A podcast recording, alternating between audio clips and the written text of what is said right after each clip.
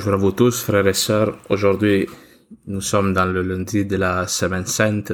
Nous écoutons un texte qui anticipe déjà la mort et l'ensevelissement de Jésus-Christ, mais aussi le parfum de la sainteté qui va être la sainteté de l'Église, qui naîtra euh, justement à partir de la mort et de la résurrection du Christ. Alors on proclame Jean, chapitre 12, de 1 jusqu'à 11. Six jours avant la Pâque, Jésus vint à Béthanie, où était Lazare, que Jésus avait ressuscité d'entre les morts. On lui fit là un repas. Marthe servait, Lazare était l'un des convives. Alors Marie, prenant une livre d'un parfum de nard pur de grand prix, oignit les pieds de Jésus et les essuya avec ses cheveux. Et la maison s'emplit de la senteur du parfum. Mais Judas l'Iscariote, l'un de ses disciples, celui qui allait le livrer, dit, Pourquoi ce parfum n'a-t-il pas été vendu trois cents deniers qu'on aurait donné à des pauvres? Mais il dit cela non par souci des pauvres, mais parce qu'il était voleur et que tenant la bourse, il dérobait ce qu'on y mettait. Jésus dit alors, laisse-la. C'est pour le jour de ma sépulture qu'elle devait garder ce parfum. Les pauvres, en effet, vous les aurez toujours avec vous, mais moi, vous ne m'aurez pas toujours. La grande foule des Juifs apprit qu'il était là, et ils vinrent, pas seulement pour Jésus, mais aussi pour voir Lazare, qu'il avait ressuscité d'entre les morts.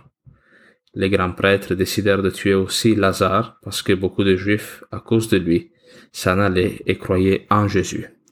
Acclamons la parole de Dieu, louange à toi, Seigneur Jésus. Aujourd'hui, frères et sœurs, nous entrons dans le lundi saint, et euh, nous avons ce texte de l'onction de, de. C'est toujours bon, comme je le fais d'habitude, d'aller regarder dans l'Ancien Testament s'il y a des échos ou des textes qui préfigurent un peu ce qui est raconté dans l'Évangile. Aujourd'hui, il y en a deux en particulier qui peuvent retenir notre attention. Un, c'est dans le premier livre des rois au chapitre 10, on parle du roi Salomon. Peut-être que vous connaissez le roi Salomon, qui est le fils de David.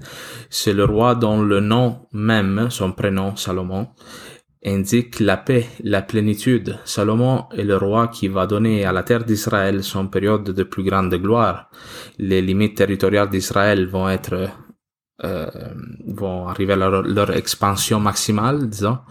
Ça va être une période de richesse. Salomon va construire le temple et cette euh, gloire, cette plénitude que cet homme vient apporter, elle arrive même aux oreilles de la reine de Saba, qui est une reine du sud de l'Égypte qui se présente à Salomon et on dit qu'elle offrit à Salomon une quantité d'aromates telle qu'il n'en vint plus jamais de pareil.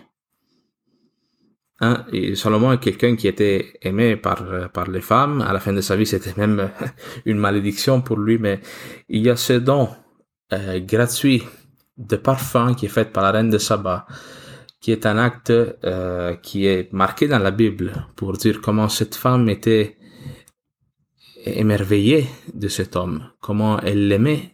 Cet homme, on le rappelle, qui apporte la plénitude, qui apporte la paix avec lui. Salomon, lui aussi, non, son royaume préfigure le royaume des cieux parce que Jésus-Christ, c'est ce qu'il vient faire avec nous. Il vient nous apporter la paix dans le cœur et la sainteté qui est la plénitude, la pleine réalisation de notre, de notre humanité par l'action de l'Esprit Saint, bien sûr. Il y a aussi dans les cantiques des cantiques un verset où l'amour de la bien-aimée au bien-aimé s'exprime par le nard. On dit, tandis que le roi était en son repos, mon nard exhala son parfum. Vous savez, le cantique des cantiques est ce texte où on, on essaie de décrire la relation d'amour entre le croyant et Dieu en le comparant à une histoire d'amour entre un homme et une femme. Et l'expression la plus haute de l'amour de la femme pour l'homme dans ce texte, c'est qu'elle euh, utilise donc un parfum qui, qui, qui se répand dans toute la pièce. Alors, dans l'évangile d'aujourd'hui, c'est un peu cela qui se, qui se passe. Jésus entre à Béthanie. Béthanie, qui est une ville pas trop loin de, de, de Jérusalem. C'était comme sa base d'opération quand Jésus se euh, déplaçait dans la région de Jérusalem. Béthanie, dont le nom veut dire maison du pauvre, est le lieu où Jésus se retire avant la Pâque. Jésus entre dans les maisons des personnes, dans les maisons des pauvres que nous sommes, pour les transformer et pour euh, les parfumer de sa propre sainteté, on pourrait dire, comme il l'a fait pour Lazare, comme il l'a fait pour tant de personnes, comme il fait pour nous encore aujourd'hui. Jésus s'assoit pour participer à un repas qui est donné en son honneur, Et ça aussi, c'est beau de voir comment Jésus, à l'approche de sa mort, de son départ de ce monde, c'est comme s'il arrête un petit peu sa prédication, son travail d'évangélisation pour passer plus de temps avec les gens euh, qu'il aime. Il se joint à Marthe et Marie et Lazare, qu'on a déjà connu dans des évangiles précédents. Et comme dans l'évangile de Marthe et Marie, euh, vous vous rappelez, non, ce texte où Jésus, encore une fois, est assis à la table avec Marthe et Marie. Marthe se plaint parce que elle est au service, elle est occupée à arranger le repas, préparer la table, etc. Et Marie, elle reste à côté du Seigneur en train de l'écouter parler. Et Jésus dit que Marie a choisi la meilleure part et ne lui sera pas enlevée. Encore une fois, dans ce texte, Marthe est en état de service et Marie fait un acte qui apparemment semble être inutile, ou que du moins ne sert pas à préparer le repas. Même Lazare, on dit qu'il est là, assis avec les convives, lui dont la vie a été sauvée littéralement par Jésus-Christ et sa vie maintenant ne sert qu'à rendre gloire à Dieu et à montrer que, que Jésus-Christ vient vraiment apporter la résurrection. Alors Marie, qu'est-ce qu'elle fait? Elle prend une livre de parfum, d'un art pur, de grand prix et oint les pieds de Jésus. Les exégètes disent qu'une livre de parfum, euh, ça prenait une année de travail pour pouvoir l'acheter. Alors elle le répand sur les pieds de Jésus et les essuie avec ses cheveux. Même ici, les pieds, les cheveux, c'est tout, c'est un contact physique particulier, non? Qui indique une proximité, même une, intimité. Ici, je, je rappelle le texte du Cantique des Cantiques qu'on a, qu'on a lu tantôt c'est vraiment cette femme essaie d'exprimer un amour pour Jésus-Christ qui est un amour quasiment intime. Pas érotique, hein, bien sûr, mais c'est un amour qui veut toucher le cœur de Jésus-Christ. Elle veut que Jésus-Christ sache qu'elle l'aime et qu'elle annonce, c'est parce que c'est un acte qui annonce déjà la, la passion de Jésus-Christ, sa mort et son ensevelissement, bien sûr.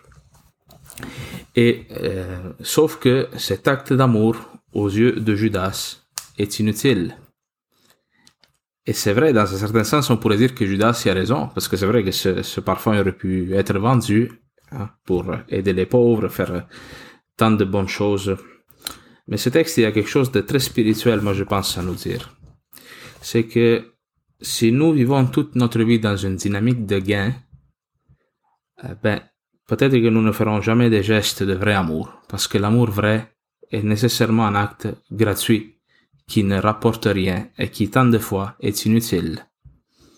Non, combien de fois on peut euh, se poser la question de quel est le sens de notre vie, mais aussi dans la relation avec Dieu, non Quel est le sens de la prière? Qu'est-ce qui rapporte la prière? Combien de gens vous entendez dans le monde dire la prière, dans le fond, c'est inutile parce que dans le temps que tu pries, ben, tu pourrais changer des choses dans ta vie. Tu pourrais essayer de chercher des solutions.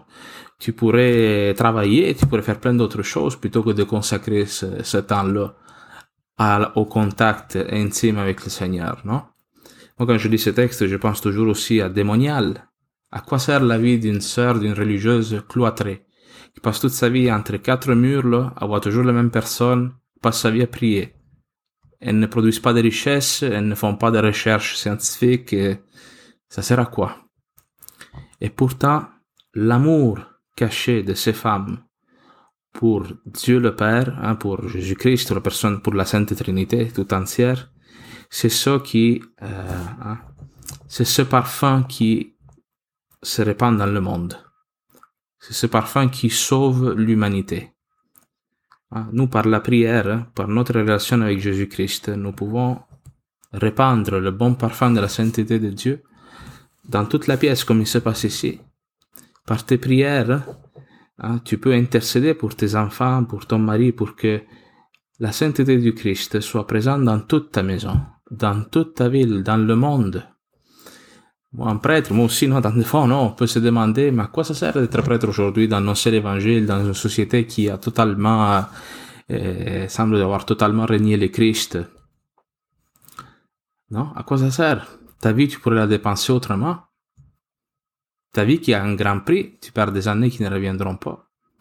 Ou une maman qui non qui dépense sa vie pour ses enfants pour euh, des enfants qui qui ne je veux dire c'est pas qu'ils vont te remercier nécessairement ou qui vont te donner un profit ou un avantage quelconque